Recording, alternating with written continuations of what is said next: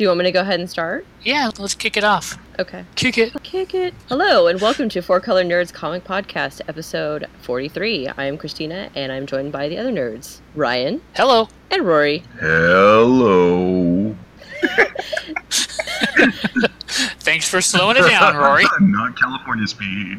Together, we take on this week's comics. Each week, we read a variety of comics and gather here to discuss them. This is a review show, so there will be spoilers. If you don't want to hear spoilers, take a break now, go read your week's books, and then come on back. Each week, one of us picks our favorite book, and that's our pick of the week. This week, I am this nerd. This week, the pick of the week goes to Animosity number one. Our companion song is If I Had a Tail by Queens of the Stone Age, which I have to tell you, the reason why I picked the song was so I was Spotify snooping and I saw Rory was listening to Queens of the Stone Age and I was like, shit, I need a good song. And so I kind of went through some of their older albums and that's why I found that song and I was like, holy shit, it totally works. Yeah, when you sent me over the lyrics, because we were talking about the song, Yeah. you know, throwing out some ideas back and forth, and then you you proved to me why you're the best of us at this. I, And the lyrics are just freaking perfect. Take it, ooh la la. Do run, run, you won't get far.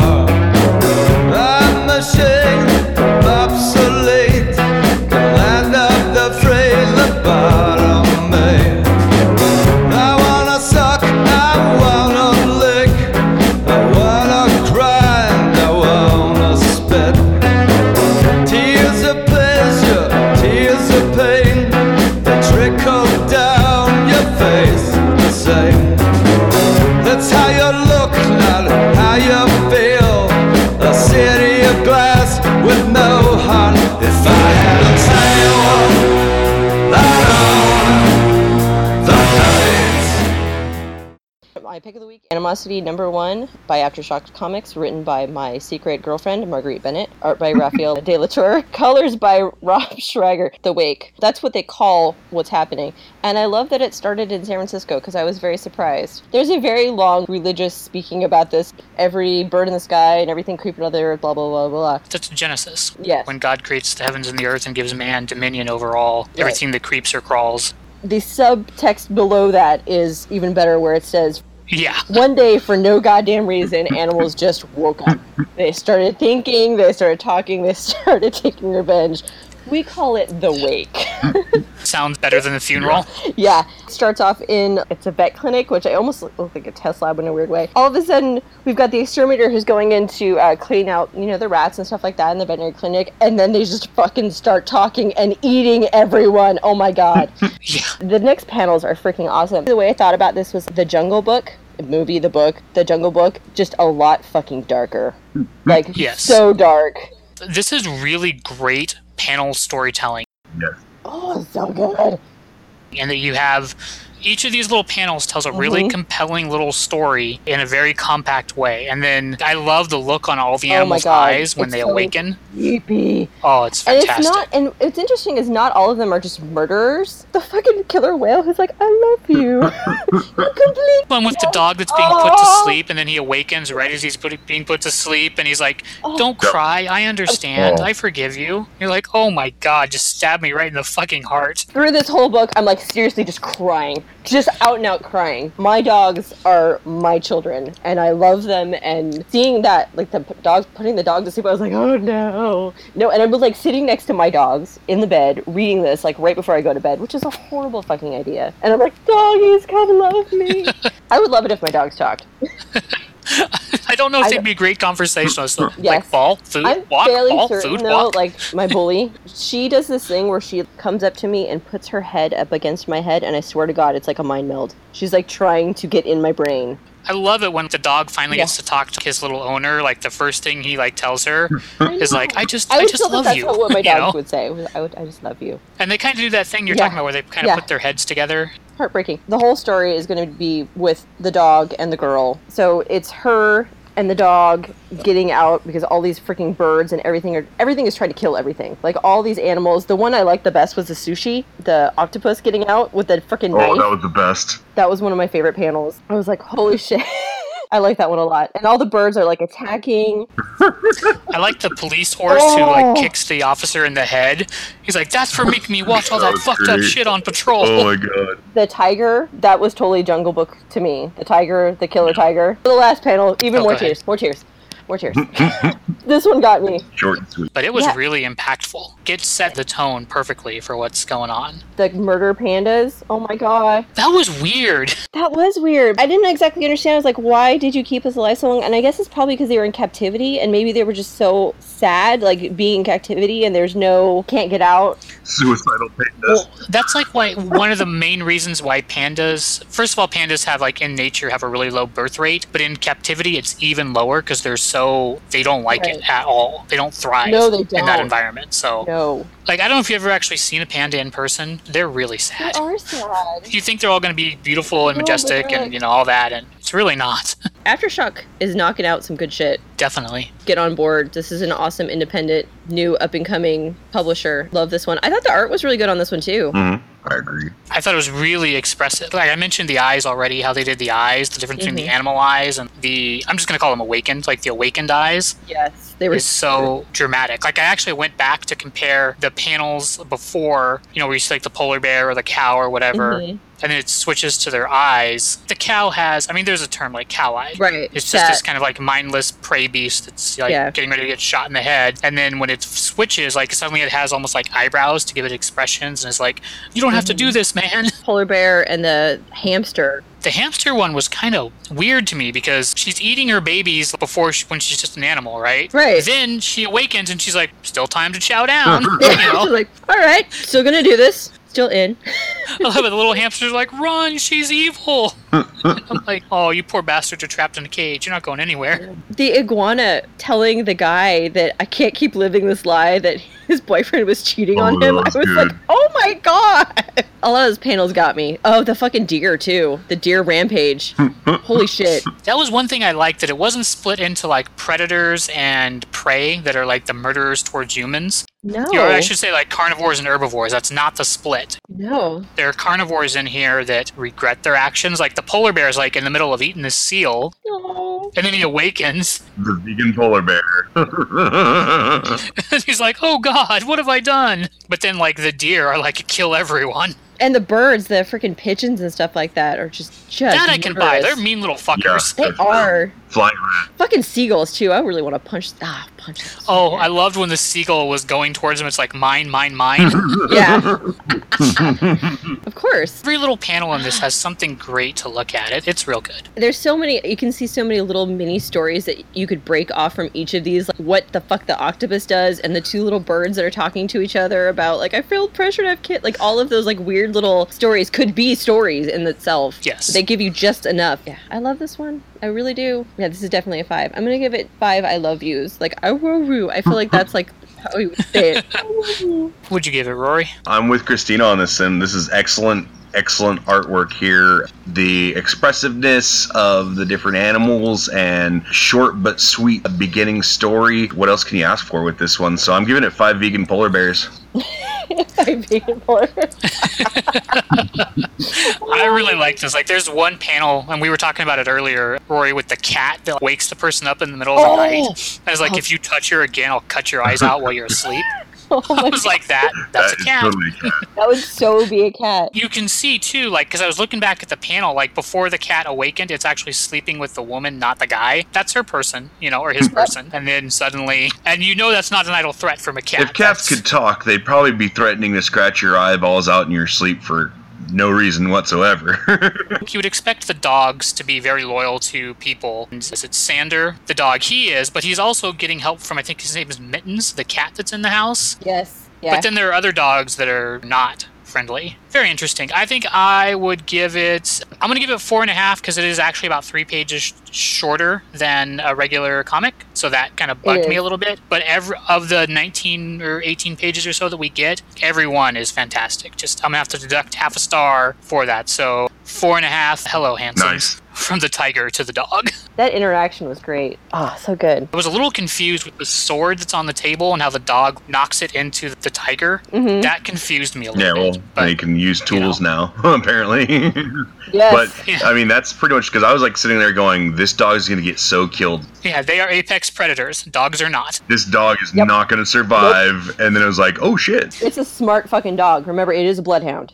Very true. Bloodhounds are very Very intelligent. good point. They are hunting dogs. Like this is a great pick for a dog. That's a very, very intelligent dog. and such an expressive face too. So oh, when he's sad. Oh. with his little tears, yeah. Yeah. Oh. It's good. This you should definitely pick this one up. Agreed. So I'm taking us over into the DC universe. Uh-huh. First, we're going to stop in with Dick Grayson for, for Nightwing number two, Better Than Batman Part 2 from DC Comics, written by Tim Seeley, art by Javier Fernandez, colors by Chris Sotomayor. So this one is Nightwing is working with the Court of Owls and he's trying to you know, go under deep undercover with them and break them from the inside. So he's gonna, you know, investigate all their criminal organizations, like find their weak point, and then strike the the moment that that that he figures it out. You know, wait for that perf- perfect moment. But the Court of Owls doesn't really trust him, so they've given him this guy to kind of watch him and guide him. So he's kind of like his new his new Batman. In a way, he's falling almost back into that Robin role. But he really doesn't know whether to trust this guy or not because the Court of Owls is super fucking evil. So whoever they're sending to like watch him probably is also pretty evil. So that kind of plays out at first where he doesn't like him, and then the guy starts offering him advice. And a lot of the advice is very different from what Batman has told him. At first, he's kind of rejecting the advice, and then he gives him they're talking about planning. Like, don't you even have a plan when they're going in? And the guy says, Well, my plans are always just leap, and you'll have time to figure it out on the way down. And Nightwing's like, Oh shit. I mean, doesn't actually say shit. You know, he's like, Oh shit, that is what I say. It's like, maybe we're not that different. So they are tracking down this cult. It's like Cobra with a K. And they do all these genetic experiments on people and turn them into monsters. So they're breaking into one of their bases and they find like all these refugees that are hidden down in these tunnels that they are experimenting on. And they free them. And there's this really strange, creepy, fucking creepy ass picture of this woman who is like, you figure out at first he thinks uh, she's just like a victim, that she's lying there. But then you realize that she's the one like birthing the monsters. Like they rip themselves out of her stomach and come out. It is creepy. It is nightmare worthy material. Most of the artwork is just pretty standard. That will haunt your dreams right there. it's pretty effective. so Nightwing is kind of, you know, they rescue all these refugees, but then they basically give them to the Court of Owls because he's a Court of Owls agent and he can't, he has to make the decision like, do I free these refugees, which will you know, blow my cover right now and I'll never get to the bottom of what's going on? Or do I have to not rescue this small group of people to save like a larger group of people? You know, and he's having a hard time with that. And this guy who's the title, like Better Than Batman, who's his new kind of mentor, tells him that he is doing the same thing that he's doing, that he's he's working with the Court of Owls. He wants to take them down. And for him, it's not so much a matter of like good or evil. He doesn't really give his motivation for why he, wants to take them down. You know, when he was in the circus and he would do all his like trapeze work, there would always be someone to catch him. And they would do really dramatic acts like in the dark, where you had to reach out your hands in the dark and grab onto somebody and trust them to grab you. And that that's basically what he's asking him to do now. So I thought that was pretty cool. There's also a part that I really so that was all the actiony plot stuff, and then there's some character stuff. Barbara, who is in Tokyo, like you read last week in Batgirl, and she's arranging a date to meet on top of like a landmark and have like a candlelight dinner and Nightwing tells her that he'll be there, but then when the time comes to actually meet up, he has to go on his next mission. He can't make it to her rendezvous. So there's this actually really little heartbreaking scene where she's got the picnic laid out and she's sitting up there waiting for him and she's dressed up really nice. She's got like her high heels on, not like her combat boots like she normally wears. And she's leaving him a voicemail and she's like, you know, are you there? I thought this was, and then it kind of like trails off. I thought this was a date. And of course he can't make it there. So there's lots of stuff he has to sacrifice here in his to break the Court of Owls. You know, he's got to sacrifice some of his clean sense of morality. He's got to get aside personal relationships. He's got to set aside some of the teachings that Batman has given him. Overall, it, it's pretty solid. I give this three and a half. I thought this was a date. Pretty decent.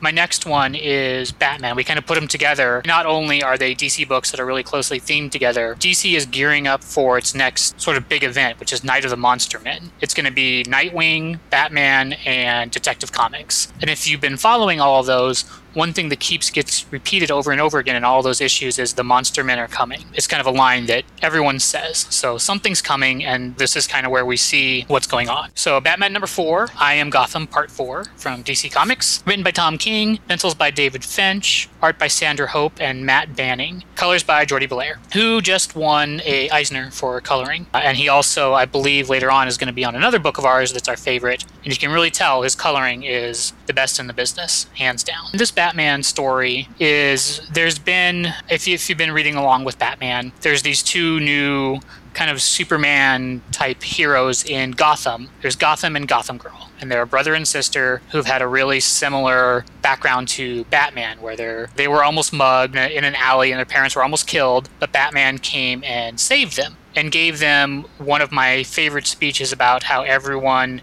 it's okay to be afraid. Everyone's afraid. That just means everyone has the chance to to stand up to their fear and conquer it. Be, don't be ashamed of your fear. Acknowledge it and you know defeat it. Which is kind of cool because you also hear gotham later on give the exact same speech that batman gave to him when he was a little kid to another person. It doesn't turn out as well We'll get to that in a second. So, what's happened, there's been an explosion, and Batman goes to investigate it. Tom King was a CIA counterintelligence person who served in Iraq and Afghanistan. I think just Iraq. And he's talked about how Batman has to descend into chaos and blood and the face of evil. And he has to, to face this and then not lose himself to it. And I think that's a really probably personal I can imagine doing counterintelligence in Iraq during the Iraq War. Probably you got to see lots of bombings and betrayals and you know all these things that this comic is drawing on. I think when you write what you know, you get pretty powerful stuff, and this is pretty powerful. So there's all of these dead bodies here, and written on the wall in blood is "I am Gotham." So, uh, but Gotham is not here. Gotham Girl though is, and she's kind of like sobbing in the corner, repeating over and over to herself, "I'm scared. I'm scared. I'm very scared." And everyone in the city is saying this over and over again. Last issue, we found out that Psycho Pirate, who's like this mind control, emotional person, is affecting all of Gotham, and that Hugo Strange is supposed to be controlling him, and that they were supposed to use the Psycho Pirate to turn villains into good guys. Hugo Strange betrayed everyone and is now using him to inflict all this chaos and stuff. So that's why you keep seeing these people repeating these same lines. It's Psycho Pirate is fucking with everyone's mind. One theme that kind of uh, goes throughout this book is I can fix this. And then you find out, no, you can't fix it. Like over and over again, they show up to say that they can fix it, they can restore order, they can restore sanity, you know, that this situation can be salvaged, and it, it can't. There's a scene where there's this guy looks like he's going to throw himself off the edge of a roof and he's standing there with like his cell phone and gotham who's kind of like the stand-in for superman here lands behind him and is talking to him and there's actually a really famous from all-star superman where superman is talking someone down from a ledge like you'll see people post these panels all the time saying how this is you know the exact right tone for superman and this is kind of a parallel to that but this is where you can see Tom King's kind of fucked up trauma that he's kind of working through here. Because the guy who's getting ready to jump is not actually getting ready to jump. The phone that he's holding is actually a trigger for like a vest, the uh, explosive vest that he's holding, which he sets off. And right before he sets it off, he says, "The monster men are coming," which is again leading into that that crossover event that I was talking about. And he actually, as Gotham is telling him about fear and that we can fix this situation, the guy says, You're right, I can fix this. And that's when he sets off the bomb. So his pep talk did not go well. And I wanted to point out when he there's a couple spots in here of real world brutality and violence that reminds you that this is this is a real bloody Batman story. Like when Batman first shows up at the bombing site and he's walking, he's walking through puddles of blood. And then when this bombing happens, you can see all the bodies of the police officers and firemen that are there flying through the air, and you can see severed limbs in the explosion and people's heads exploding. And it, it's a very realistic, bloody scene. This is not, you know, biff bang pow superhero punches. This is mad bombers in the city blowing things up and murdering people. Yeah, definitely. So yeah, they they really are driving home that kind of feel for here. So Gotham is freaking out again thanks to the influence of the Psycho Pirate, where there was another bombing on a bridge, and he's basically dragging like steel girders around, like trying to fix the bridge. And Batman is basically like, what are you doing? You're not an engineer. You're not an architect. You cannot repair this bridge. You can't make it right. And that's when he kind of freaks out and throws that steel girder into the Batmobile and destroys the Batmobile. Which is kind of funny. Later, Alfred is like going to send him some information. And he's like, Master Bruce, should I send it to the Batmobile? He's like, no. No, you should not. which was kind of funny. So Batman's giving him this talk where he's saying, you know, I thought I knew who you were, that you were going to be like the savior for for Gotham. That's where I'm weak, you're strong. When I go down with the plane, which is what we are talking about back in issue one, you lift the plane up. I had all these hopes for you. You're not damaged like I am. Your parents didn't die, so you don't have that trauma. So everything that I wish I could be, I hope you would be. And I've been testing you and watching you, you know, because no matter how much hope Batman has for something, he never is going to trust people right off the bat. And he said that he had been passing all his tests until Batman walked into a room with those 27 dead soldiers. And, you know, I am Gotham written in blood on the walls. And that's when Gotham kind of freaks out and is like, 27 soldiers, no! You know, and you think, oh, maybe he's just realized, you know, the impact of what he's done and he, he flies off. And later on, you find out that that's not why he, he flew off. It's not that he realizes the horrible things he's done. They're analyzing all the dog tags. And this is why, like, Batman's supposed to be the world's greatest detective, right? So here's some of the detective work that you get in that makes this more than just like a superhero comic. That they're adding up all the serial numbers on the dog tags, and they all add up to 24 which they figure out 24 is, you know, the 24th letter of the alphabet is X. And these are all soldiers, which means that they are part of Unit X which another book we reviewed this week is Suicide Squad, which is Unit X. So it cuts to Amanda Waller and some general, and the general's telling him, like, Batman's never going to figure this out. Even if he does figure it out, we're a mile underground. There's, you know, cement and guards, and there's just no way he can get near. He's just talking so much shit about Batman, right? And Amanda Waller's just kind of sitting there looking at him like, you are a fucking idiot, right? And then classic Batman, she's like, uh, the Batman is right behind you.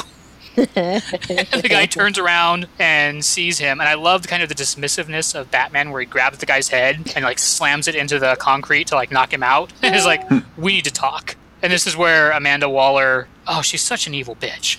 you know, you love to hate her. She's that kind of force in the DC universe that does what needs to be done to to save the world, but her, you know, methods and tools are are not things that people like. So that's where she explains the whole thing with Psycho Pirate and Hugo Strange and what they're doing, and that she's going to let Batman help her and she'll help Batman. And then she's like, but only if you say please which is such an asshole move, you know, but also such a power move with Batman. And she says that he's like, you know, don't you realize 27 of your soldiers are dead already? More people are going to die. And then she kind of throws it back in his face. She's like, you can't even get your facts straight. There are 28 soldiers, not 27, you know, and that's when Batman has that look of like, oh shit.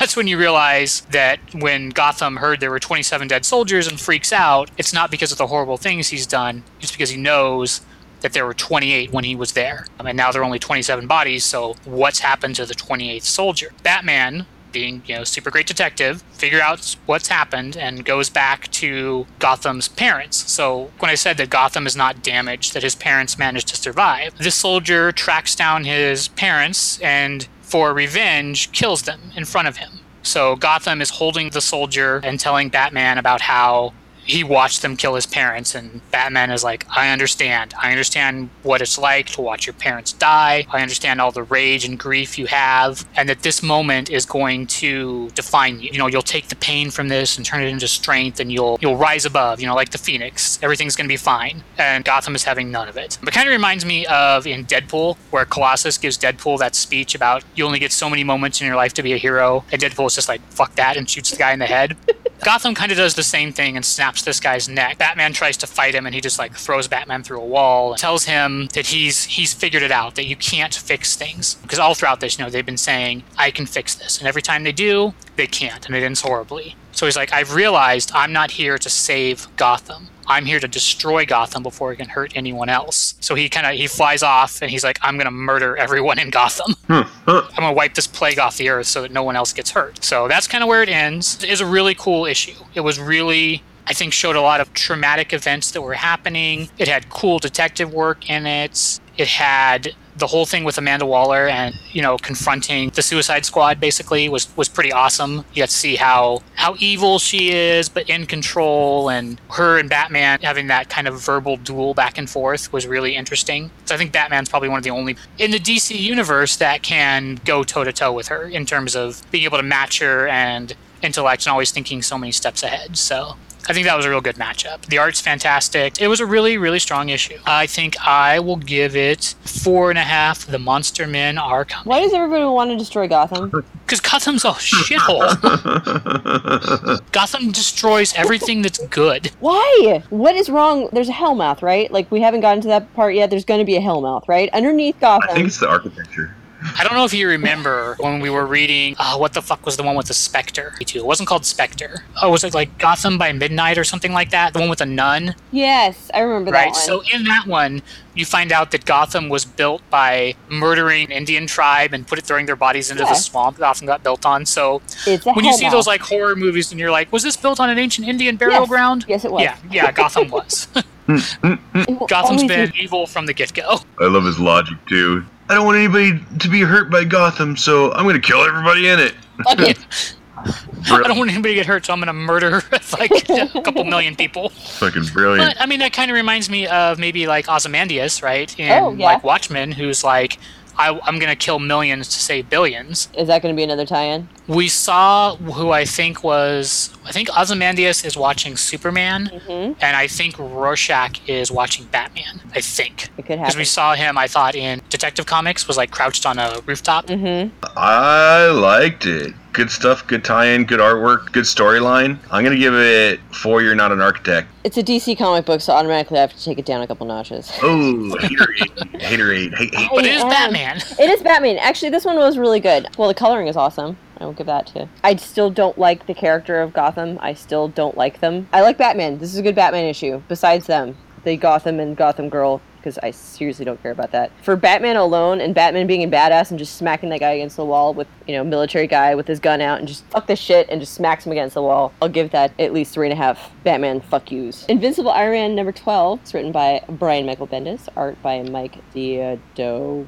Damn it, Diodo. Deodato. Colors by Frank Martin. This is, of course, the continuation of all the other Civil War II books, but some of this is really good. I do appreciate this. It's Tony Stark sitting on the rubble. It's Stark Tower, right? Mhm. The destruction, and he's just sitting there and just like staring into nothingness. I love that the firemen are coming up to him, and then is that MJ? That's Mary Jane. Yeah, it's MJ because MJ and was it Maria Hill? Yeah, Maria Hill, Yeah. and then a bunch of firefighters and Yeah. shield dudes. I like that they come up to him and he's like, "Can we do anything for you? Anything? Just catch up. Just fucking catch up." Um, These fries need ketchup. Yeah.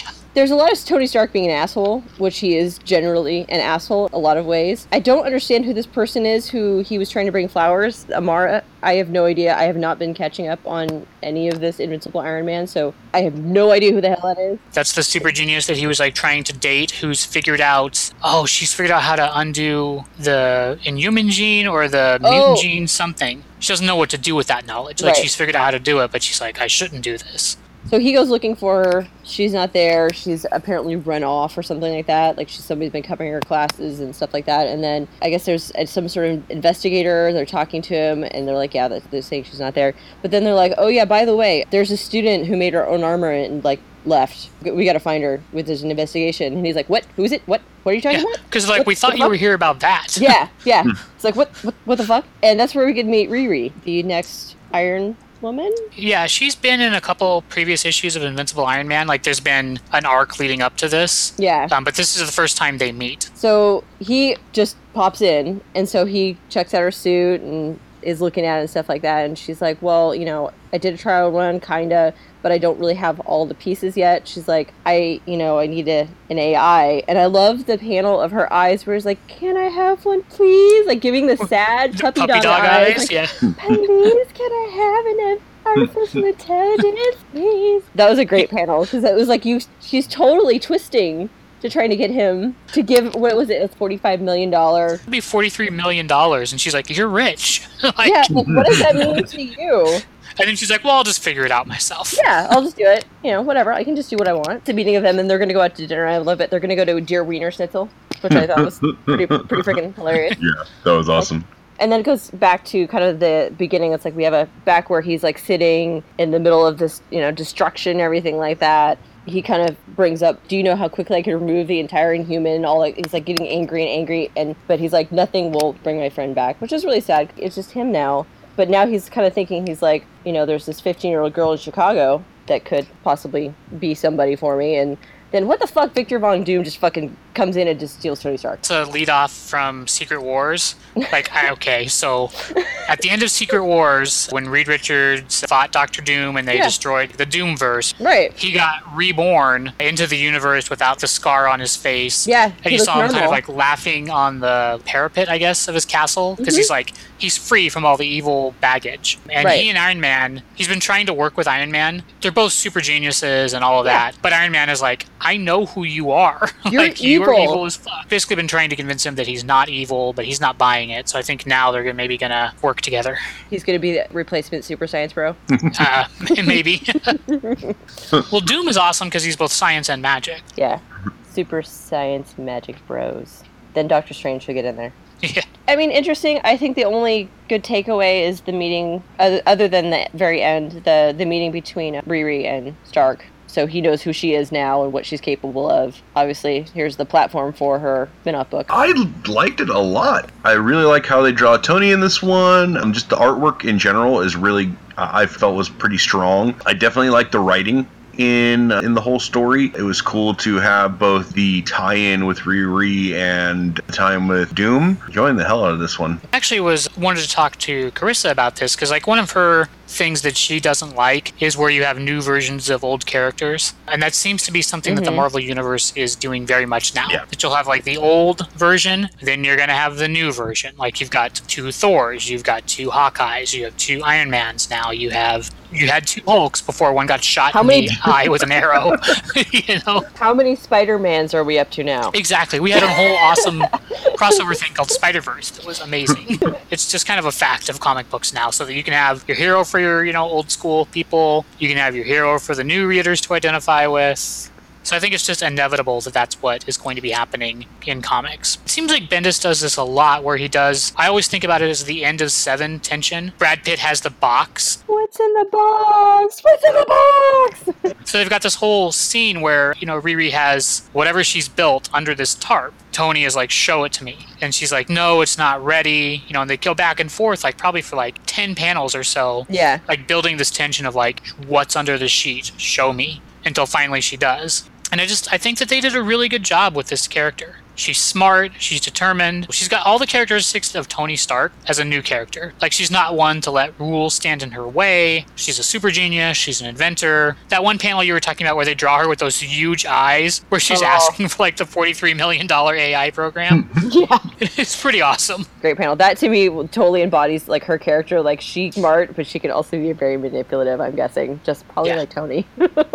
Exactly. And I think Tony Stark and Bendis have the same voice.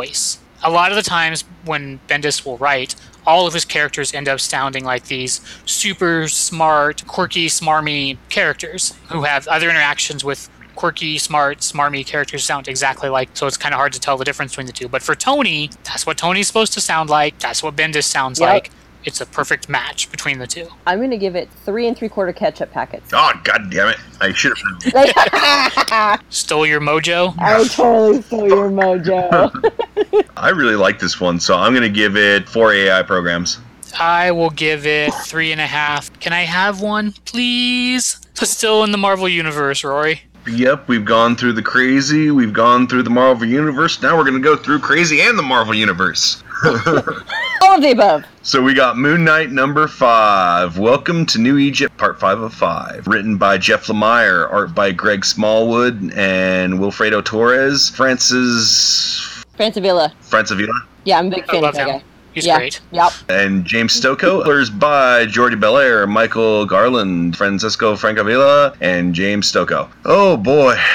This one was uh, a pleasure. I didn't actually realize as we've been going through Moon Knight that this was a five part series, so I guess that would probably keyed me in on what was going to happen. So the last time we had visited Moon Knight, he had ran into the real Moon Knight or another Moon Knight. In other words, Moon Knight in his original packaging. It starts off with old Moon Knight versus new Moon Knight. They're basically at, at the top of the pyramid, and old Moon Knight tells Marlene to come along with him. Obviously, that pisses off new Moon Knight, who basically jumps on him and then grab his blade and like twists it around on him and stabs him with it. So New Moon Knight goes chasing after him and walks through, you know, walks through this doorway, and it gets into this weird, done a lot of drugs, space odyssey type bullshit. Sometimes when you see like a lot of artists on a book, you're like, oh shit, this is going to be a train Mhm. wreck, right? But this one's cool because it's not a bunch of artists doing all the panels. There's these weird dream sequence, otherworld, crazy land sequences that are done by Yes, different it people. works so, So- well for for what's going on here. I felt like I was on a drug trip Yeah, reading this like- book. I was like, Mhm. what the fuck? I had to go back up and I was all, did I skip it? Yeah, page? I was like, I've done this drug before. he walks through this portal, and then all of a sudden he's on the moon, staring down at Earth, which was a really cool shot. They do it in like a completely different style, where they switched artists right there. So he's like, "What the fuck?" And then he's following the blood trail uh, over to there's another doorway, like right a long ways away. And then all of a sudden, all these crazy hyena-looking things come after him, which chases him through the door. And then poof, all of a sudden he's in another area done by another artist where he is basically on set. There is Marlene in like a red Riding Hood looking costume. She's there all of a sudden. He's like completely confused. She goes, "You need to get going. They're they're gonna be here any second. And he's like, "Who?" And then turns around and sees the, the two orderlies coming after him out of nowhere. Then he runs through an, another door and this like street scene where he's out on the street and like like a red light district almost. I think it's like Times Square in like the 70s. Yeah, I was gonna say it looks like Shaft. There's some lady of the evening asking if he wants company and shit, and so he's like, nope, and then starts running. The orderlies grab his leg, and then they get in like a big fist fight where he headbutts one of them and then sticks the other one with a uh, needle. Then he runs through another doorway. If you haven't had enough doorways, he runs into Seth, who's chained up in a little closet-sized room and uh, you know he's i was here to kill you and he's like i'm not the one that's been doing any of this essentially he's like you know you've been manipulated and if you want to find out who go this way and of course points off all these mysteriously appearing doorways and whatnot there's a staircase going up and he walks out and he finds old moon knight who's sitting there bleeding asks him, "Who are you really?" And so he take he takes off his mask, and it's dun. Uh, now the drugs have really kicked in. he confronts him and he says, You've lied about all this. Why were you doing this? And Khonshu tells him the body that he's in is weak and dying and he needs his. So he's like, All you have to do is give in. You're broken. You know, if you just let me take over, everything will be fine. I'll take care of everything. You'll have any more pain or confusion and blah, blah, blah. And he's like, No. And Khonshu's like, What do you mean, no? And he jumps out of the pyramid flinging himself down where he splats on the street and then sand goes over him and all of a sudden he wakes up Whole different art style. no door this Yep. time he wakes up and marlene's there and she's like you know they've got to go and do the pyramid scene and stuff like that and so he like looks out the window and sees that there's no sand or, or anything like that and he cries the end She doesn't call him oh yes Mark either. She calls him yes Steven. so he's actually Yeah. an actor that was having a bad dream the entire time Maybe, yeah maybe. That's the great thing about the book. You're like, The- is this supernatural stuff? Is he crazy? Is this the dream? What's real and what's not real? It was a interesting ending. It reminded me a lot of the end of Inception, where they're like they're spinning, you know, the top, and you're like, what's real? What's not real? Are you still in the dream? Are you not in the dream? One thing I did want to say was the Khonshu, that artwork reminded me a lot of Sandman. yes A lot. very Oh, that was awesome. The word bubbles. That was a lot of Sandman to me, which was very cool. I, I like that. And it this whole story is, is like a crazy Sandman fucking story. Yeah, I totally agree, especially because I'm reading through some Sandman stuff right now. And so it's just like the mm-hmm. entire time, like, oh, I love it, you know? And when I got to that part, I was like, holy shit, I feel like I'm in a Sandman. I like that this story is both coherent and incoherent at the same time. I understand everything that happened, but in the totality of it, when you're done, you're mm-hmm. like, what the hell just happened? I still don't know what happened. that it's unresolved because your main character, the whole point of this is he doesn't know what's going on. He doesn't know what's real either. And I like Nope. that they have the courage to leave that question unresolved. That they don't need to give you necessarily like a happy ending all wrapped up in a bow. It's it's still this mystery and you could debate it back and forth about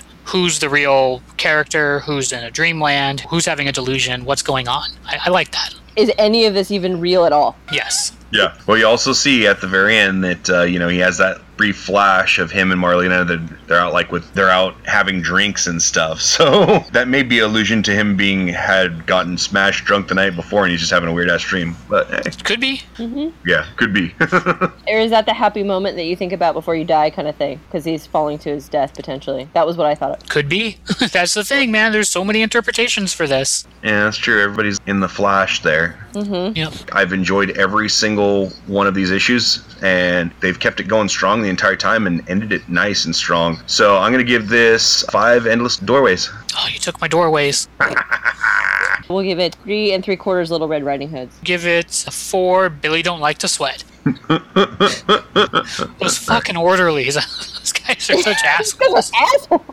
One more for the artwork. So awesome. Every single different artist. That moon Yes. scene is spectacular. Sticking with the insanity, I'm taking us over to Image for Kill or Be Killed number one, written by Ed Brubaker, art by Sean Phillips, and Elizabeth Breitweiser. So some of you may recognize this creative team as basically the team behind Criminal, which is probably one of the best, if you like, crime stories that's comic that's ever come out. Criminal was amazing, and this is by the same people. But this is a very different take on it. First, I thought this was going to be kind of like a new edition of Criminal, maybe with some hitmen or something, like judging from the title. And That is not what this is. So it kind of opens up with this guy with a shotgun just murdering the fuck out of people in this apartment. And there's, you know, blood spatters on the wall, and just there's all kinds of murder that's taking place. And he's talking about that these are bad people and that it's sometimes it's hard to tell who's good and bad but he can tell who's good and bad.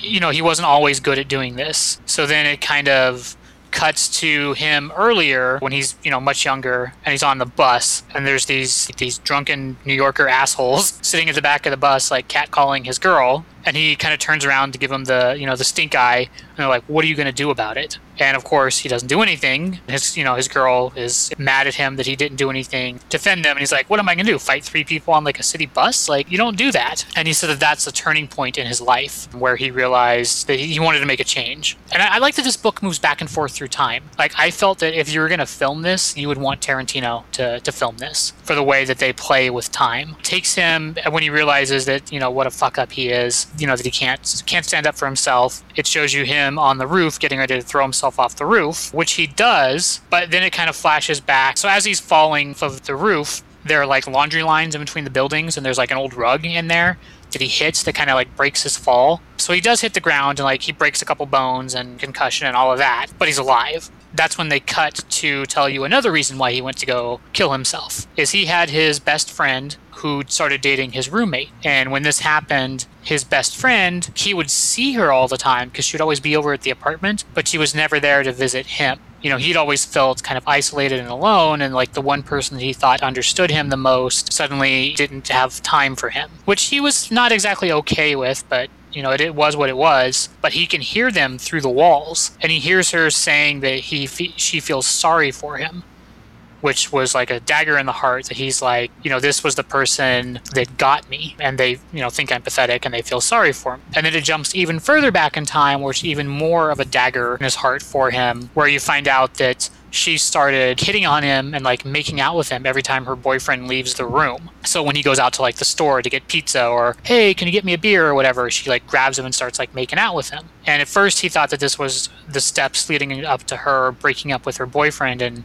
being with him. And then when he hears her say that she feels sorry for him, he realizes this is the ending of their friendship. This is the way she's breaking it off. That she's kind of always thought that that's all he really wanted from her. So she's gonna, you know, that's how she's gonna end this friendship, which was kind of weird to me. I didn't quite get all of that. But anyway, so it's it's this person that he was very very important to him and has betrayed him on many many different levels. So he goes to throw himself off the roof. Like I said, that's where he gets caught up in the the rug that stops him from falling to his death. This is where the book takes a really weird turn. Because at first I thought it was just going to be a crime book Uh huh. you know, which is like what criminal was, and it's been kind of heading in that direction. But no, now he starts seeing this demon that comes out to him and tells him he should be dead, but he's not, and that like a life needs to be paid for a life, and that every month he needs to kill someone or he's gonna die. The demon tells him like, "Don't worry, you can kill bad people. It's okay. Kill the bad people. It's it's okay, kill bad Why people." So he's like, "Fuck you," you know, like you're not real, and even if you were, this is I would never do that. And then he starts talking about how this has really disturbed him. Not that he thinks that demons are real, but if he, you know, took a head injury, like why would his brain start telling him to kill people? That that probably says something pretty disturbing about him. Then he gets really sick, throwing up in the toilet, can't walk, sick like almost a month later. And that's when he starts seeing the demon again, and he realizes that his month is almost up. So he's like walking down the street, and he gets mugged by these two guys. These two like they look like homeless guys who like hit him in the head with a two by four, and you know stomp on him, and you know take his wallet or whatever. And at first he's like, "Well, this is my opportunity. These are bad people. I just need to you know grab the gun from them and, and kill them." Um, and he would feel all right doing that. But of course, he can't because he's still basically not strong enough. But it gives him the idea that there are bad people out there that he could go hunt down and kill. And he's like lying in snow, like bleeding. And that's when you see him heading out to basically go find people to kill. So to me, this was like almost like the son of Sam from his point of view, is really what this reminded me of. That there's this voice telling him to kill evil people. He's compelled to do so. So I don't know if the demon's real. I don't know if he's crazy. I don't know if he, you know, when he fell, like hit his head and has like a you know damaged part of his brain now or a tumor or I don't know what the hell is going on to make him see these things. Something is really bad. It's a real interesting setup. I got a little Donnie Darko from it too, just because that thing actually looks like a bunny. hmm Yeah, yeah, I could see that. That was one of the first things I actually got. I was all, is this a little Donnie Darko moment? It could all be in his head. None of this could be real. None of that demon. I kind of hope it's not though. I kind of hope it's real. Hmm. oh, those are the people behind Criminal. Yeah. Criminal was amazing. They also did. You and I were talking, Christina, about the Fade Out. Yeah, Same people. yeah, Right. exactly. So the Fade Out, Criminal, Fatale, like these are all really strong like crime books. And I was like, oh, I haven't had a crime book in a while. This is gonna be pretty great. And this is this is not a crime book, Mm-mm. strictly speaking. It- I mean, it could also be a man fighting with his own internal demons, which is what the demon is, and it just, you know, it looks like it's coming out of him and all this stuff, but it could all be in his head. We still don't know. Sure. I thought this was a really strong first book. It was really long, too. I was really surprised. It was. It was almost like almost 50 pages, Yeah. so it's a double issue Yeah. basically. I actually picked this one on my own. If nobody picked it, I would have read it anyway, just because I it looked interestingly fascinating. And the Kill or Be Killed. I almost thought it was also one of those what's those horrible movies where they they have one night to kill everybody. Oh, The Purge. yeah. I thought it was kind of going to be like the Purge. I wasn't sure if it was also maybe going to be like a almost like Unfollow oh, or oh yeah, yeah, where it's like you know, kill or be killed, like you all have to hunt each other and Right, kill each other right. kind of deal. But nope, this Nope, one this one totally went all whole new direction that we none of us predicted. No, not at all. Not one bit. Still, very interesting. Very fascinating. Is really strong title. I like the artwork, like the storyline. He's kind of like a, a ghetto Punisher, kind of. You know. Kind of, yeah. I'm hoping that the demon's real because I'm just I think that's funner. But I mean, he could just be nuts. Good storytelling, interesting concept. Ready for another one? I would give it four. I feel sorry for him. Aww. Gonna give it three and a half broken arms. All right, I'm gonna give it four. I'm going out for pizzas. So you know when you have a big meal, you kind of have like in the middle, you have like a palate cleanser. So I figured after this darkness, you could bring us over to Marvel and cleanse our palate with something I'm the palate different. cleanser. Oh god. I'm so sorry. So, Marvel Tsum Tsum number one. Here comes the Tsum Tsum part one. Marvel Comics, written by Jacob Chabot, pencils by David Bellion, inks by Terry Pallot, colors by Jim Campbell. The reason I picked this is because I actually collect Tsum Tsums. I am still like a kid. And I love stupid little plush animals. I even bought more today. No joke. I went to the Disney store and I got Wasp. They were out of She-Hulk, which was very sad. Elektra. I got Captain Marvel. Loaded up on Marvel Women. Yeah, I did. I was loading up on Marvel Women. and I was really pissed that they had no She-Hulk. So my mom. Oh wait, so these are real? These are real. They're real. They're real things. Yes, they do exist. I had never heard of them until Christina was like, "I'm picking this book." And you're like, I'm like, "What, "What the, the fuck is fuck?" this?" I have. Yeah, I think I swore at you when you told me. you oh no, and I. I knew I knew as soon as I said I was picking this, but I was like, it's for the kids. The kids will love it, and I was like, the kids should listen to our podcast. no. That's all right. Parents can Parents. pass this down to their kids, I guess. Your kids will be saying fuck so many times. this is for kids. I mean, this is probably kids like what, like eight through like Eight. 12 maybe is a good age range for this. Sometimes are these little plush toys. They originated from Japan. There are Disney they're originally just Disney characters and then of course Disney bought Marvel, so there's Marvel, there's Star Wars. I have like a big giant Chewbacca on my desk. It's fucking huge and I love them. And they're these they're just pillows. They're stacking pillows. Tsum Tsum actually literally means stacking.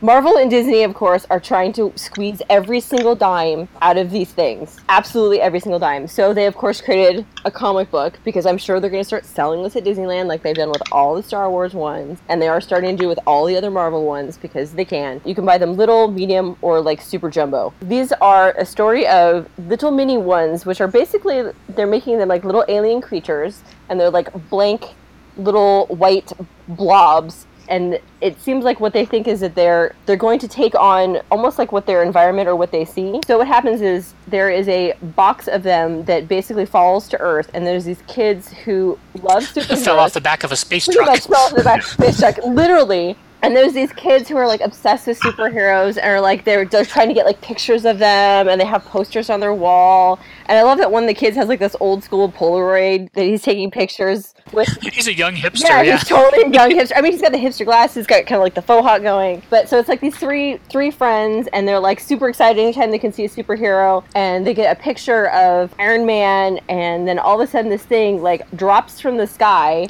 Ruins their Iron Man picture and they're like, what is this box? And so they drag it into the room and they're like trying to figure out how to open it. And they're like, oh, let's break it open. Like, where are the tools? And they're like, oh, it's just a button. Push the button and opens it. And they're these little white doughy balls, basically. And they're like, what the hell are these? And they're hiding them.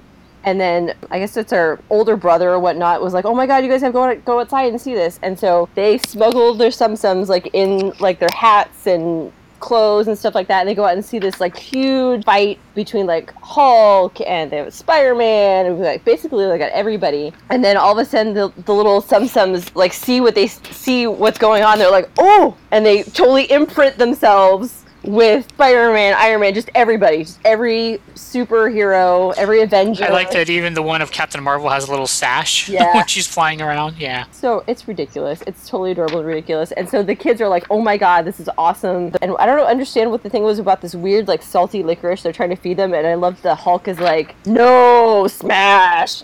Salty licorice is a candy from like Norway. Oh. It's kind of like one of those developed tastes. yeah, I'm gonna say no. It's, it's even more intense and specific than like just black licorice. Like That sounds disgusting. I hate it's black licorice. it's nasty unless you actually are from like Sweden or Norway or and it's enjoy from. fish So, and salty things. yeah, yeah. Well, Hulk doesn't like it either. No, Hulk is so no. Hulk Tsum Tsum is like fuck no. Hulk smash. he smashes his way out of the room to get away from it, and they say Hulk is dumb. So the kids are basically trying to get after after all the chaos and stuff like that, and they've kind of are conning them back into the house. They still kind of escape, and they're trying to like grab them all. And uh, I love they start saying their taglines and stuff like that, and showing the pictures to try to con them to come back. And I love it once when one goes, "You wouldn't like me when I'm angry," and I was like, "Oh God, that's totally." I say that all the fucking time. They're showing It's clobbering time Yeah, there's to a- meet my X Men. yeah, Avengers Assemble. I was like, it's so cute. So they're trying to all con them back into the case, and I love it. They're like all stacked because that's exactly what the Tsum Tsums are supposed to do. They're supposed to stack, and they have them all stacked, and they close them. And it's like, I think they're sleeping. And meanwhile, there's this weird guy who's in their building who obviously is another like we have another like D-list D-lister villain, and he's got he's like smuggles one in his jacket, and he's got Spider-Man, and it's like to be continued. Dun dun dun. I Yep. mean, it's silly, it's cheesy, it's meant for kids. It's Tsum Tsums. I love them. I snuggle with them. They're adorable. I don't care. This one's kind of hard to review for me because I am absolutely not the target No. audience for this. What I'm going to do is I'm going to tell you how to decide if you should buy this book, either for yourself or your kids. So if you like Tsum Tsums, you should buy Yes. this because you will like it because they they are adorable and they give basically like when you took like Transformers or GI Joes and you took toys and gave them like a personality and storyline, you know, it's it's much more engaging. Exactly. So if you're an adult who likes that kind of stuff, or is a super Disney fan uh, like Christina, who despite her hard and bitter and curse-worthy, uh, you know, exterior, has a little heart of gold. Yeah. it's soft as a marshmallow and has room for some sums. I love them so much. You, you should buy this. or if you have a kid who's somewhere between 8 and 12, so at the point where they have stuffed animals, they don't necessarily carry them around with them anymore, but they have them in their room, and you know maybe they at the upper range, I'd say they still have stuffed animals, but they put them away when their when their friends come over. like that age range, that's where you want to buy this. A warning. If you buy this for them, you've just committed to buying a shit ton of You Sum have. Sums. Because if you Yeah, that's exactly if the you have a kid who reads this, they're going to want them. So in that They're way, fucking it's a very effective. Yeah. They're fucking Yeah. adorable. Look how cute they are. And that they are exactly what you see in the comic book. They look exactly like that. They're very cartoony, they're fluffy, they're super cute, and you want to squish them, all of them. That is exactly how we For an all ages kids comic book, this was perfectly Mm-hmm. fine. It's fine for an all ages kids comic. And like I said, if you like these things, you'll like this book. If you're the right age and you don't like them yet, you probably will after reading this. They're also going to have some variant coming out with other comics, which I have no idea how they're going to do it, but there's a Deadpool one. Oh, that's just wrong. Yeah, there's a Deadpool one and there's an Old Man Logan one. I don't know if there is actually Simpsons in the comic book, but they are the covers, and the Deadpool one is fucking adorable. What'd you think of this, Rory? Unlike Ryan, I'm not going to take the tasteful route. Um, this is the only book of this week that I just could fucking finish. Now, don't get me wrong. Even Harley, Uh, Harley Harley gave me a good fucking run for my money, uh, but we'll, we'll talk about how I want to wipe my ass with that one later. so I'm gonna try and play it a little bit fair on this because I didn't realize they were the this toy apparently. it's a merchandising ploy, is what this is. Well, yeah, no doubt. Now now I know that. At first I was like, what the fuck? Sort of garbage are they forcing me to read here? yeah, for like kids or weird adults like Christina, I could definitely see. I was I wasn't sure whether it was Christina or Carissa that would had inflicted me with this one this week, but um, Fairly certain Car- Carissa collects Tsum Tsums too. I I'm not the only one. Yeah, I- it, it, Yeah. I, like I was like I said, I was kind of like flipping the coin, going, I wonder which one did this. Yeah, that's all me. Man, this is some bullshit. Okay. if you were eight years old, if I was eight years old, I'd still probably think it was some bullshit. if you were an eight-year-old girl, I've never been that before, so it's kind of hard to put myself. I, I'm not that good of a uh, method actor.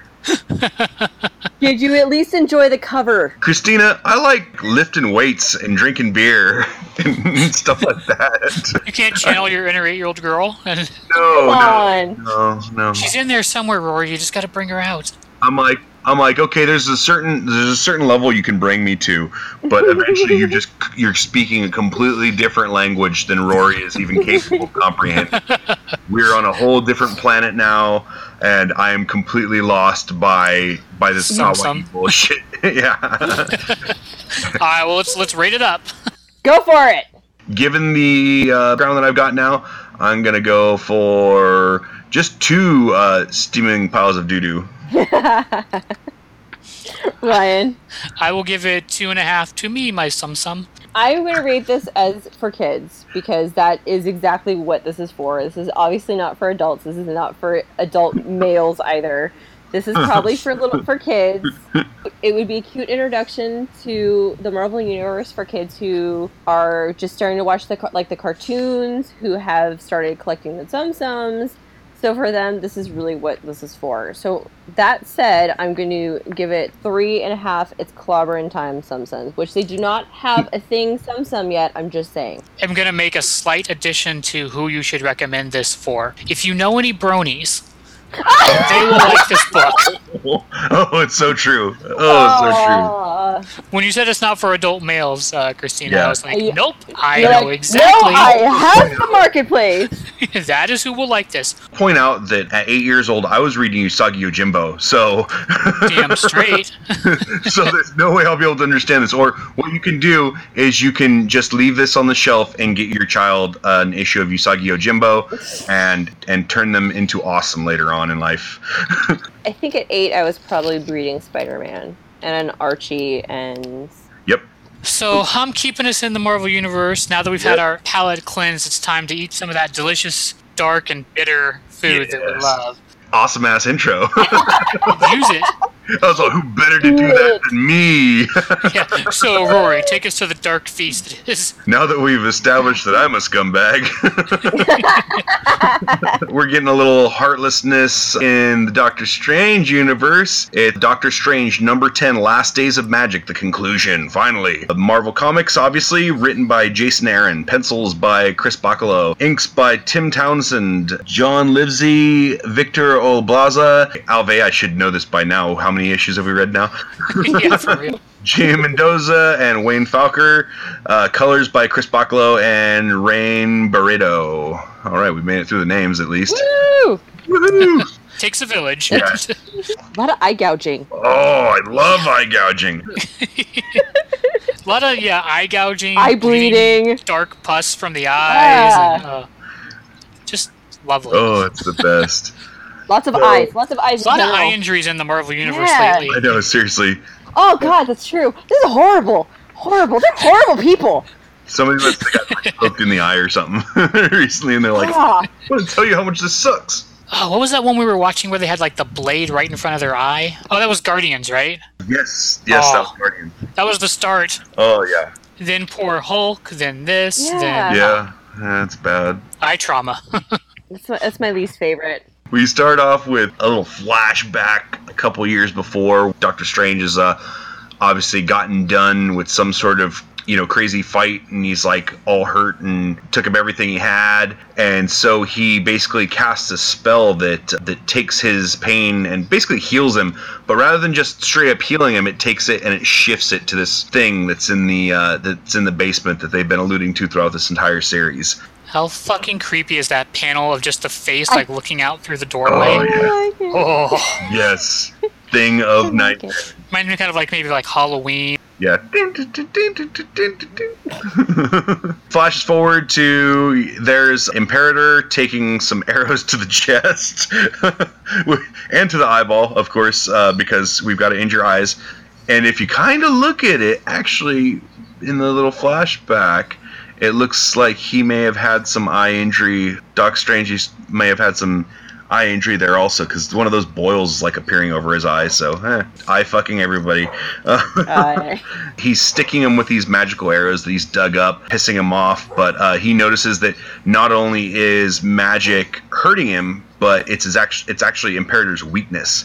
So he's hitting him with you know he sticks him with the arrows, he hits him with an axe, all the magical trinkets that he's that he's captured in order to take over this battle. So they're just kind of like brawling it out and yelling back and forth at each other. And then uh, Imperator is like reading him the riot act, you know, for basically like w- the reason why he is the way he is, and magic has basically murdered his family. It's it's destroyed his entire world. And at one point or another, he you weave lies the way you once cast spells. Next, I suppose you'll tell me that you've never created monsters, but we both know that isn't true. And then there's this big giant eyeball black oozy creepy, uh, creepy mask wearing critter behind him. reminds me of No Face from Spirited Away. Yeah, very much. But how fucking creepy it is when that monster appears and is like, Oh. "Hello, father." You're like, "Oh that, that, shit!" that thing is so freaking creepy. It is just a nightmare walking or slithering or whatever the fuck it's doing. Oozing. Something Yeah. wicked this way comes for sure.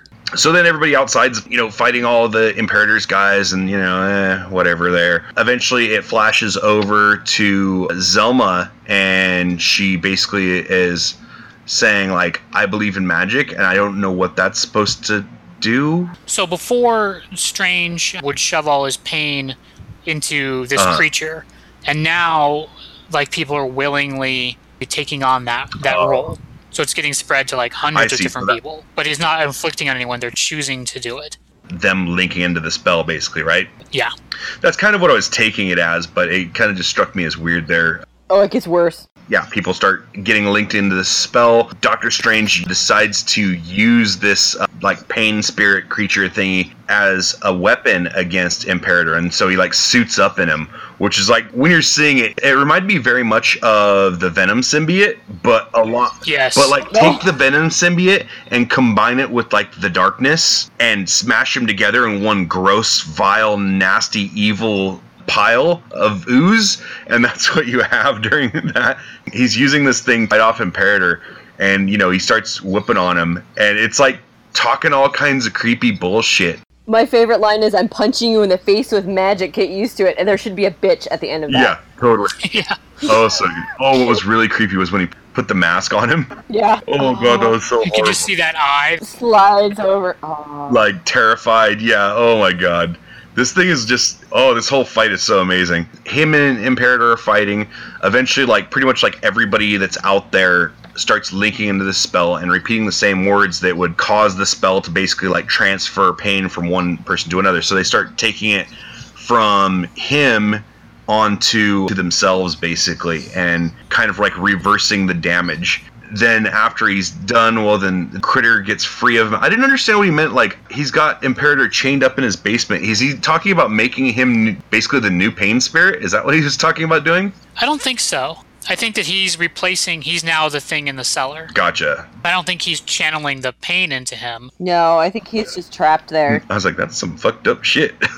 and then later on, the little pain spirit is like, it basically says, you know, how it's gonna fucking creep off and try vengeance and whatnot, because it's like, oh, I don't feel anything. I thought I'd feel better. Nope. I'm gonna go perpetrate some evil. I love how it's just like doing the the version of like in like Looney Tunes cartoons where you walk away like whistling to be all Yeah. Nonchalant. it's just like I'll just be creeping over here. All evil is shit. my creepy face and my Yeah. black body of ooze. Close off the series with they mention that they've beaten him and the magic hasn't returned to the world yet. They're like, and that's kind of where they leave it cliffhanging. Dun dun dun. if we won, why is magic still dead? Well, this whole run has been great. I, I've enjoyed the hell out of it. I've enjoyed the tie-ins, but the main, you know, the main Last Days of Magic has been just awesome. You know, we've been talking about some Eisner winners here, and Jason Aaron, very deservedly so, is you know won for best writer. Yes, and this is a real good example. And you could point to any of his other books, which are all very different and all equally good. So, I mean, he's hands down, I think, the best writer in comics He's today. Yes. amazing. There are other writers who are as good as he is at one kind of story, but he's as good as the best at every kind of story. His stuff is so different too. Like all of the stuff, and his Mhm. own stuff is different. Like he does. Yeah, like I think he actually won for Southern Yeah. Bastards. I think was the Yeah, actual title that it he won for. Like you could put Southern Bastards down next to this and read them and not think they were written by the same person. Thor, and he does his own. The Goddamned, like all of those, you would not think they were the same at all. For example, like Marguerite Bennett, like I know a Marguerite Bennett book as soon as I read it. Like there are certain things that stand out, you know, as signature lines. You're gonna get lesbians, and you're gonna probably cry. But Jason Aaron, you're just gonna get amazing quality. That's his signature. There are so many things about that little creepy pain monster Mm-hmm. suffering demon thing that are just I, I thought were really spectacular. Like I like the part where he's like, "What's the human word for the opposite of suffering?" Oh, Because that's like all he knows. Mm-hmm. Like he doesn't even have the words to express the fact that he's no longer in pain. Mm-hmm. And then, like you mentioned, Rory, that like shuffling along, like, "Oh, I don't. I thought I would feel happy." When they remove pain from me, but I just feel nothing. So he's like, think I'm gonna go be evil. So- off I go. I also like there's a part where the Imperator has uh, Doctor Strange basically in this half Nelson wrestling hold kind of thing, basically, and he's breaking his fingers like one by one. you know, where he's telling him like, "I'm gonna break every every bone in your body." Which, if you kind of know like Doctor Strange's story, his hands being injured is what you know led him on his journey to become Doctor Strange. So that was kind of like a neat little throwback to that. But then even after that, he still takes his hands out of all the broken bones and is just punching him like repeatedly in the face. Yeah. And there's that line like, "Never stop punching." I was like, "You go, Doctor! like you've You- you've got that willpower." You willpower." are a badass. Appreciated all those little things. Last Days of Magic, when it comes out as a collection, I am buying the hardcover. yeah, I'd have to agree with that. This is Yes. too good not to have in your collection. I hope they have like a special edition, like with some extra artwork, Ooh, that would be because some of this is so good. Some like raw drawings of stuff. I would like to see that. yeah, or like concept drawings and shit. As deluxe as you want to make it, I will buy it. exactly. Yep. What else you can shove in there? We will probably buy it. Put some Tsum Tsums in Oh, there. shit, maybe, yeah. maybe not Oh, that. God. Let's not go that far. I ended up giving it four and a half. Never stop punching. I'm gonna give it four creepy horror masks. I'm gonna give it four and a half dark eye of Agamotto because that was very end. The eye of Agamotto is dark. The shrouds of my cloak are limp. That last page was very cool. You know what? Actually, you did uh, give me a point there, so I'm going to af- offer a revision. I'm going to go for five because it's the end of the series and it's been badass the whole way through. So five creepy masks. There we go. So, something you guys, I think neither one of you liked very much. No. Over to DC, over more craziness. Oh. Oh, fuck. So Harley Quinn, issue number one. I had the high hopes for this one. So written by Amanda Conner and Jimmy Palmiotti, art by Chad Hardin, colors by Alex Sinclair. That technically Harley Quinn Rebirth number one. This one is called Afterbirth. Which is totally accurate. if you listen to the the panel that they did for it, mm-hmm. but she was like, "I'll only do this if you let me call it Afterbirth." Well, it totally makes sense. Who is this book for? Dudes, I think in the very beginning. It has to be. Like, seriously, that They- side boob, it looked like Ivy's was gonna fucking pop. Yeah, Harley Quinn is one of the highest selling DC books and one of the highest selling comic books that are out right now. So I know you guys hate it. Is it because guys are spanking? yeah. This is straight jerky to it? material right here. Like that's when I first saw this. Probably some of that. Titties are almost hanging out at every single panel. on the first Every single panel. There is gonna be a nip slip at any moment. Yeah, exactly. Like they used to call that, you know, DC had like a trinity, right? It had Batman, Superman, and Wonder Woman are the trinity. And what they say now is that it's actually like a stool rather than like a tripod, and that Harley Quinn is the fourth leg of the of the DC universe. So she's really popular. Like this week alone, I think there were two or three other Harley Quinn titles that were out. So she's So- like the hard on of DC Comics. Is that what exactly. it is? Get your monkey socks out, folks. This is the same creative team that has been doing Harley Quinn for a long ass time. Amanda Conner and Jimmy Palmiotti. So this is exactly I said these are nicely ren- rendered titties. I can say that much. Yeah, not it's bad. true. Like, Not bad. Um, there's even a fucking beaver in here. Like seriously. Oh, the talking beaver Yes, that she has, the stuffed beaver. Yeah, And a cock. And it's, a it's cock. like straight out of is it uh, Police Squad. So this is the worst part. There is a beaver, there is a wiener dog, and there is a cock. Come on. This is meant for boys. yeah, this is spank bank material. yeah. Mrs. Butterworth ain't got nothing on this shit. This is if your parents have like uh, the Hey. control of the internet. I'm calling it back. I'm calling it back. Okay. So Harley Quinn is in Brooklyn, and she has like inherited like a basically a, a bunch of carnies. The egghead dude is I've seen before, and that's just fucked up. I don't Fucked know. I, I, I guess this really comes down to your taste. Eh, like if it's poor. I go through phases with Harley. I like it, but I reach a point where a new issue is not going to do anything more for me. Like I've reached my my Harley tank is full. This is straight up jumping the shark kind of shit. oh yeah. There is a fucking alien that turns into a cow alien that becomes sausages that people eat and become zombies. What the Yeah. fuck? So clearly, you guys are not reading Harley Quinn because this is an absolutely normal issue Yeah, of Harley no, Quinn. I don't read Harley No. Quinn. This is exactly what you're going to get. The level of Nope. TNA cheesecake, the level of cheesiness, the puns, uh, the cat poop catapults. The it, this is normal Harley Quinn. Oh god. No. This is actually my big complaint about the book. Like you guys don't like it. My big complaint is that this is literally there is no difference between this and any other issue of Harley Quinn. This is a literal continuation It- of the same story, same characters, no oh, new this direction. is such mouth breathing bullshit. It is. I don't get it. I don't get it at all. I just don't. I, I don't. I loved Harley Quinn from Batman the Animated Series, and I know it's not the same. But this still, it just doesn't make sense. Yeah. At all. And she's not supposed to make sense. I totally understand that she's not supposed to make sense. But this is just fucking Awful. mouth breather. Huge steaming pile of fucking stinky shit. All right, so let's rate it up. Obviously, you guys are not three, you know, thrilled with it. So, so would you guys end up giving it? I don't know. I'm gonna give it one butt massage. this fucking title was fucking awful. It was painful for me to read this. Um, and I love Harley Quinn too. I, I love Harley Quinn from the animated series. I understand it's not supposed to make sense. This is just garbage. I, I wouldn't wipe my ass with this. I mean, it's horrible. it was. It seriously. I had to force myself to finish this one, and this is before I got to some Yeah. somewhere. I just had enough. You know? I don't even know. Is this a comic book? Or is this just some dude's like fucked up wet dream? This is Amanda Conner is the writer. This is not written by a dude.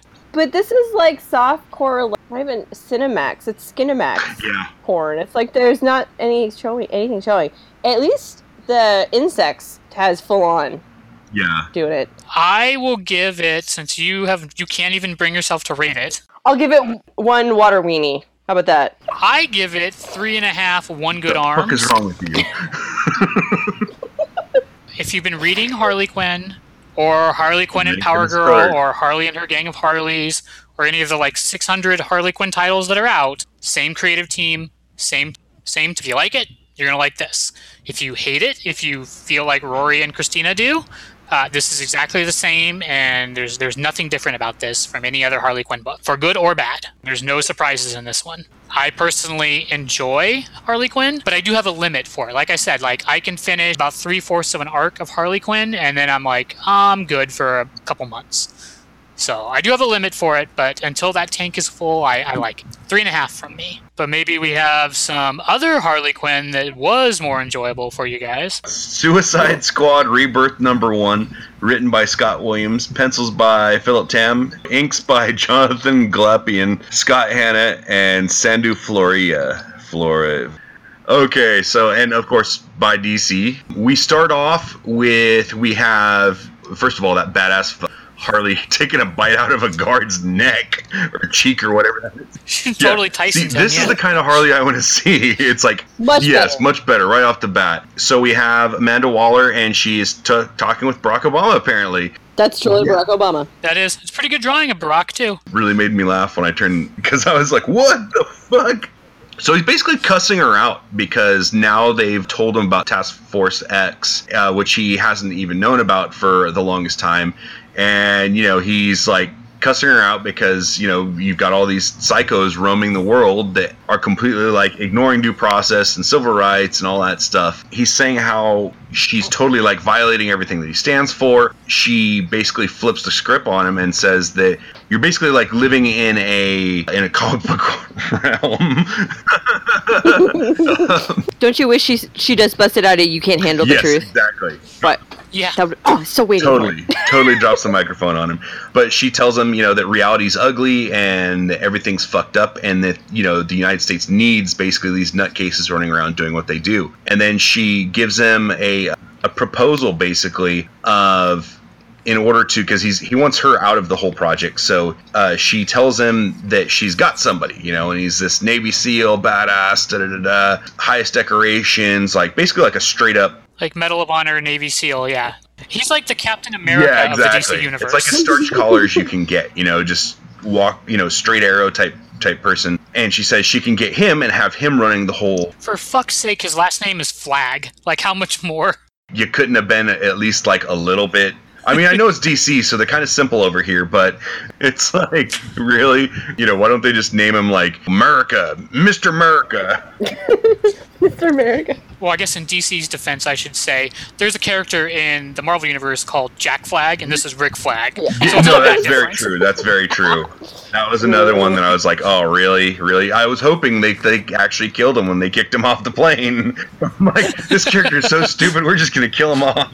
I mean, it was pretty awesome when he, uh, Captain America said "Hail Hydra" and threw him out of the plane. Yeah. I also would have liked "Papers, Please." Would have been pretty Oh. awesome before he threw him out. Um, so, So anyway, back to Suicide Squad, Captain Patriot. anyways. you know, anyways, Super Soldier. uh, Mr. America, I mean, Flag is uh, in Guantanamo Bay. Nobody even knows that he's there. The president doesn't even know he's there. You know, he's being basically just held indefinitely.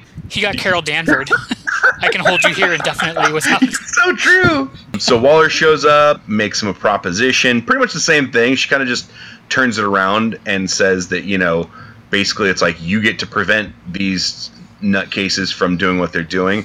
So then they have like this operation where they're out in Inner Mongolia. There's this scientist there that's making a bomb that basically will turn an entire city of people into uh, superhumans for like the next 36 hours and at the same time turn everybody else into everybody who has superpowers will get their powers uh, deactivated. Told to go in there and grab this guy and get the bomb because they've just made an entire city of pissed off mongolian superheroes.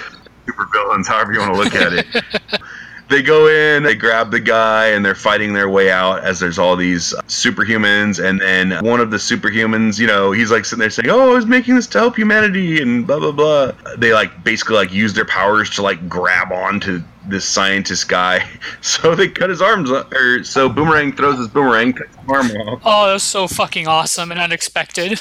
They're like, "Oh, we got the bomb." And then they're like, "Oh, they'll just torture him and make make him make another one." And so Deadshot kills him. it's like I love when Deadshot shoots him that it actually breaks Oh, I his glasses. I, did think that's a great little that. detail. That's great. shot. Yeah, because he shoots him right in the forehead where the bridge of his glasses. Detonate the bomb, which kind of obvious, you know. Deactivates all the superpowers of everybody that's superheroes. They all drop like flies, and then that's that's when Flag joins up with everybody else as the team leader, and that's where they end off. Boom, short, sweet. Yeah, this was actually Yeah. this one was entertaining. Yes. This one was fun. So I'm gonna give it four plummeting Mongolians. I will give it three and a half severed hands. That was mine, you asshole. Uh, I will give it three and a quarter Harley Quinn hickeys. All right, so those were the books we read this week. To check out our weekly pull list and other nerd shenanigans, go check out fourcolornerds.com or our Facebook page, Four Color Nerds. You can follow us on Twitter or on Instagram. You can find the podcast on iTunes and Google Play Music On Stitcher. on SoundCloud. and on Podcast Addict. Make sure to subscribe to the podcast and be sure to come back next week for another episode. Until then, keep reading, nerds. See, Rory, I knew you could channel your inner woman.